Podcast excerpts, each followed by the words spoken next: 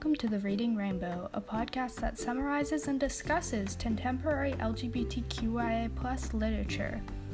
I'm your host, Emmett, live from right outside the closet door, and today we will be discussing the emergence of trans cultures, politics, and everyday lives.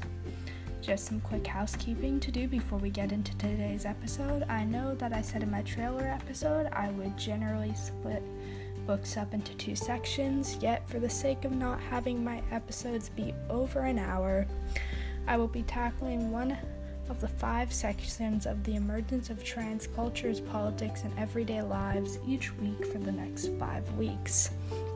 This is mainly because this book focuses on studies by postdoctoral researchers, so it's more technical than other books we will be tackling on the pod. With that out of the way, let's jump in. The Emergence of Trans is a collection of intellectual thought pieces, scientific articles, and artistic expressions of transness and the underpinnings of being trans in the 21st century. Chapter 1 is In the Shadow of Eugenics Transgender Sterilization Legislation and the Struggle for Self Determination by Julian Honkasalo. For background, Honkasalo is a postdoctoral researcher at the University of Helsinki. More specifically, he's working in the Helsinki Inequalitative Initiative, which is a research group under the Faculty of Social Sciences.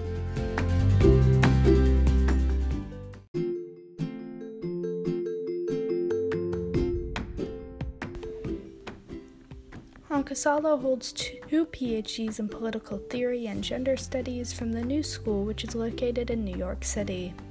Honkasalo was also inter- interviewed by Michelle O'Brien of the New York Public Library for, for the Community Oral History Project. Julian Honkasalo is trans. In Honkasalo's essay, he, uh, he discusses the evaluation rationale for transgender sterilization legislation throughout Europe through the history of eugenics. Before I start this, I'm going to apologize for the blurriness of the timeline throughout the summary. This was all happening in the late 19th century through the 1970s across Europe and America, and that makes it hard to tap down precise dates for some of these cultural shifts. Honkasalo starts out with how eugenics and the myth of an ideal society led to the criminalization and sterilization of minorities in the 19th century. This belief of an ideal society was then paired with anti Semitism to target Jewish populations across Europe. This anti Semitism and eugenics is often tied to the Holocaust, but it was happening even before then, and of course, Jewish discrimination existed far long, far before the Holocaust. Part of the ways that people were anti Semitic distanced Jewish populations from themselves by portraying Jewish men as more effeminate. This led to a spillover of degrading effeminacy in men. Of course, this negatively affected trans women who were seen as unfit for experiencing what we now know as gender dysphoria, but at the time was seen as wanting to be effeminate. Unfit in the term of eugenics was used to describe anyone who wasn't genetically capable of producing prodigy that would lead towards a better society. It's overall a very damning word, and if you want to see any of the legal precedent of it, you can look. There's a plethora of articles of how that was actually also used as a legal term. But I digress.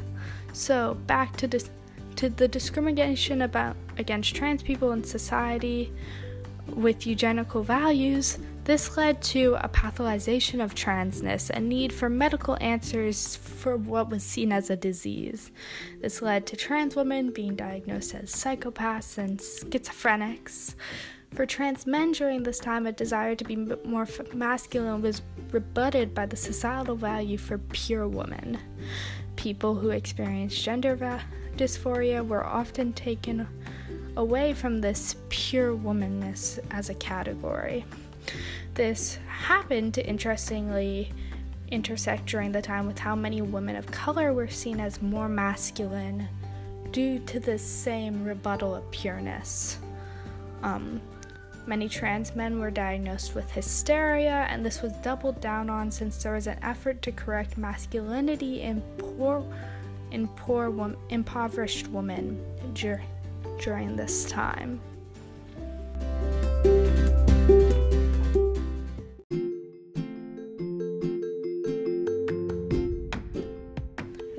Pathologization, I'm sorry, I'm tripping over that word, of trans men worked in the same way as it did with trans women. There were many doctors at the time who noticed that trans women, women and men did not match up with the average symptoms of hysteria and schizophrenia and sought new diagnoses for trans individuals. But this pathologization, this making trans a medical thing paved the way for surgeries aimed at helping trans people, but also ended up putting medical hurdles for transition in the way.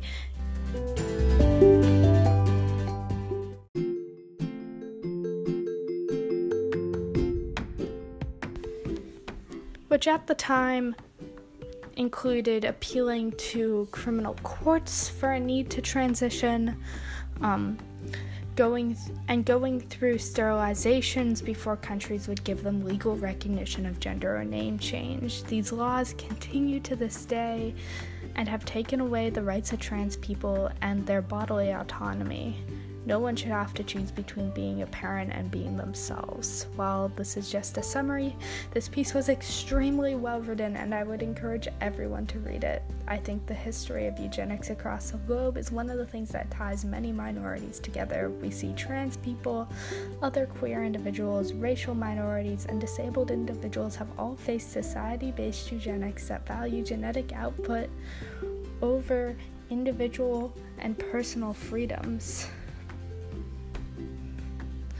So, Chapter 2 Re- Reconceiving the Body A Surgical Genealogy of Trans, Therape- Trans Therapeutics by Eric Plemons. Before jumping into the second chapter, I would like to include here a footnote on passing. This next chapter talks about tracing how trans individuals define gender and passing through surgeries for trans women, in particular, the difference between the change from high demands for genital sex reassignment surgery to facial feminization surgery. I understand it is not the intention or need of every trans person to pass. For some people, the desire to be stealth and to pass as cis in all aspects of life is critical to their transitions, and for others, it's not. Please never judge anyone on their desire to pass or not, and transness is not determined by a desire to pass. The second chapter was written by Eric Plemons. Plemons defines himself as a medical anthropologist who is focused on the surgical practice and production, cir- this, and the production, circulation, and application of expert knowledge on gendered bodies. Well, that was very wordy and kind of hard to read, kind of hard to read out loud. Essentially, Plemons, Plemons focuses on trans studies and gender studies through the lens of medical procedures. Plemons is a faculty member in the School of Anthropology at the University of Arizona and is a member of the university's Transgender Studies Initiative. This piece discusses how, by tracking the number of trans women electing for facial feminization surgery, or FFS, early in their transition rather than choosing to undergo gen- undergo genital reassignment surgery or GSRS, we can see how the perception of gender has been changed from the body as an individual individual given to the body as a socially lived product.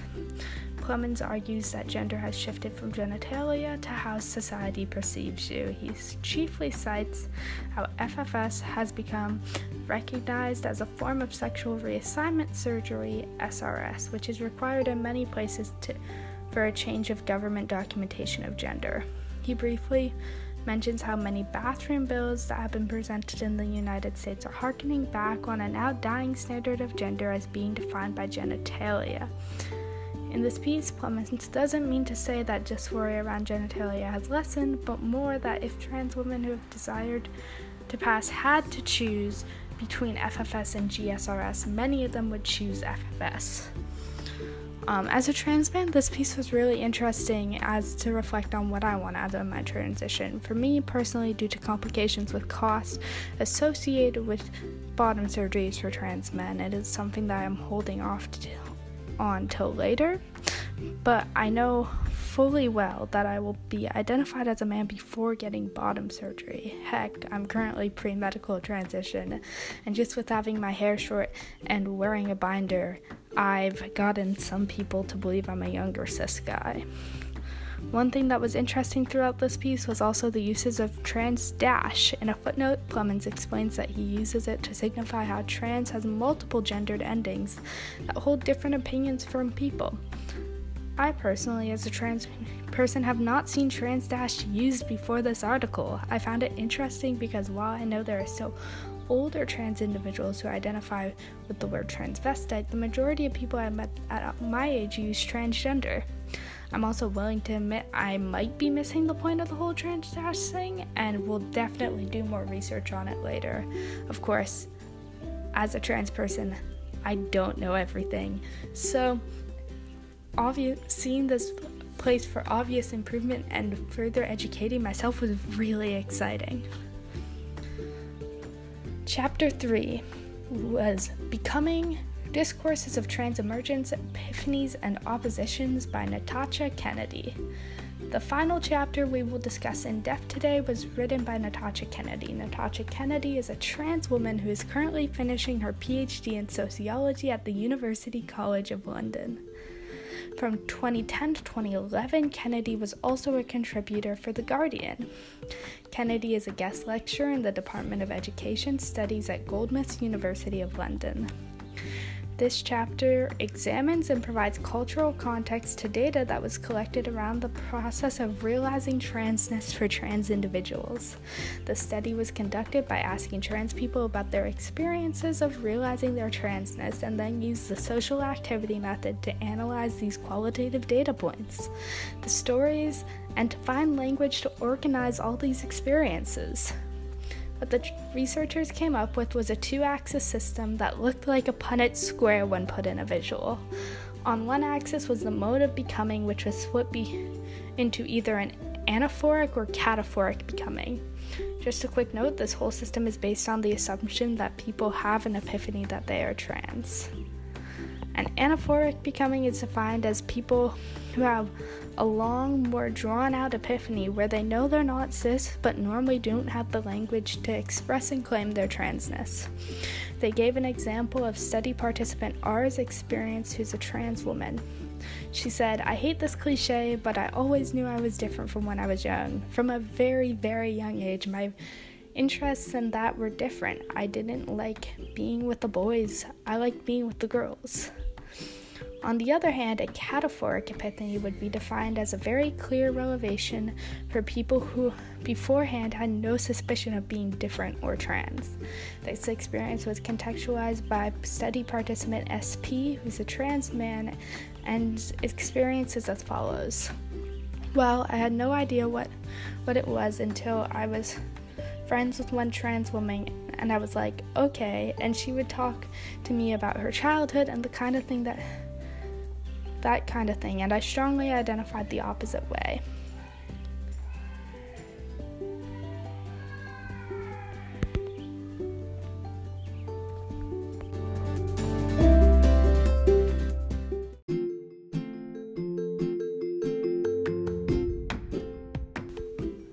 Sorry for the difference in audio. There is a little time jump between recording times for the first and second half of the pod this evening.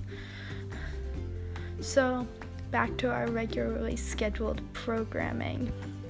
On the horizontal axis, there are two modes of identification opposition and alliance. Oppositional identification is being defined as identifying with transness out of rejection of association with your assigned gender at birth. On the other hand, Alliance identification is defined as finding transness out of identifying with other trans people. An example of this could be people who are discovered their transness by seeing and commiserating with other trans individuals. These two set of axes coalesce in four different modes of epiphany affirming, which is an oppositional identification coupled with an anaphoric becoming. An example of this experience would be someone who knew they were not their assigned gender for a long time but did not have the words to describe their opposition to their birth sex. Desubjugating, which is an alliance identification coupled with an anaphoric becoming. An example of desubjugating is someone who knew they were trans and identified with their gender, but often hid or subjugated their feelings out of fear of a lack of acceptance or internalized transphobia. Differentiating, which is an oppositional identification coupled with a cataphoric becoming. An, an example of differentiating is someone who, due to a sudden experience, which could range from the start of puberty to the first time having sexual relationships, realizes the lack of their identification with their birth sex. And finally, introducing, which is an alliance identification coupled with a cataphoric becoming. An example of introducing would be someone that when they were first introduced to tra- trans spaces or tr- or trans people would realize that they commiserate with trans individuals. Kennedy then goes on to analyze how de- delegitimization and erasure of trans individuals from mainstream society has created these different modes of epiphany. Kennedy discusses how, for the majority of history, trans individuals have not had a platform outside the LGBTQIA community. This has led to the general erasure of trans identities from the public consciousness. But now, due to the proliferation of the internet and stories about trans people have begun to become more in the hands of trans individuals, and we see greater numbers of people coming out, or rather, a greater number of people having trans epiphanies. Though we still see that many people, whether due to the lack of trans visibility when cre- compared to the larger LGBTQIA community or other factors, do not get to know about trans individuals until they are in their teens or later. This is part of the explanation for some cases of introducing or differentiating epiphanies. Some of the two other types of epiphanies can be semi explained by delegitimization. Kennedy states that since trans people are visible from some point to some point, that transphobic people are no longer allowed to use erasure because if people are visible, you can't they kind of have to delegitimize that visibility instead of being able to erase it entirely.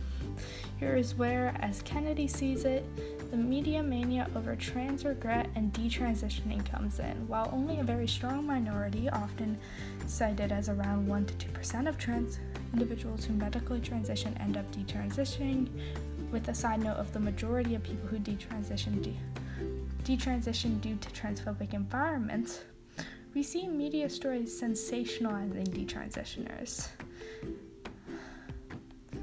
Other ways of delegitimizing trans people are claiming that there's a boom of, in trans populations due to the youth being influenced, or blaming a positive viewpoint of trans individuals being presented in the media or in education. The le- delegitimization of trans people can cause an anaphoric epiphany, such as desubjugating, where people feel wrong or leg- or delegitimized for identifying with other trans folk. Overall, though, both erasure and delegitimization craft and play a role in all types of epiphanies. Overall, I love this article. I found it really useful in explaining the many divides that are currently present in the trans community. I have witnessed trans people put other trans people down for not knowing soon enough or seemingly very suddenly realizing their trans identity. I think this is partly because no trans person has the same experience with erasure and delegitimization, so people come into the trans community thinking there's a cookie cutter model of how people figure it out, and that's just not true. As someone who, like other people, has bouts of trans doubt due to mostly internalized delegitimization of my own trans identity, I found this article helpful and just feeling valid. Chapter 5 In Seam of Skin and Scales by Elena Rose. The fifth and final article in the section was a prose piece written by Elena Rose. Which was originally published online under the pseudonym Little Light in 2007. I sadly cannot find much information about Rose, but this piece is an artistic discussion of d- discussion of the phrase say, of saying that trans people are trapped in the wrong body. Rose responds to this phrase by saying, I'm not trapped in it. There are a million one ways out of this body, and I have clung to it. Tooth and claw display an endless line of people and an institution who would rather I vacate the premises. This is a beautiful piece talking about claiming your body and, and changing it with you. The full piece or a link to the full piece will be in the show notes. As always, stay safe, drink water, radically lo- and radically love yourself and others. I hope to see you right outside the closet door next week.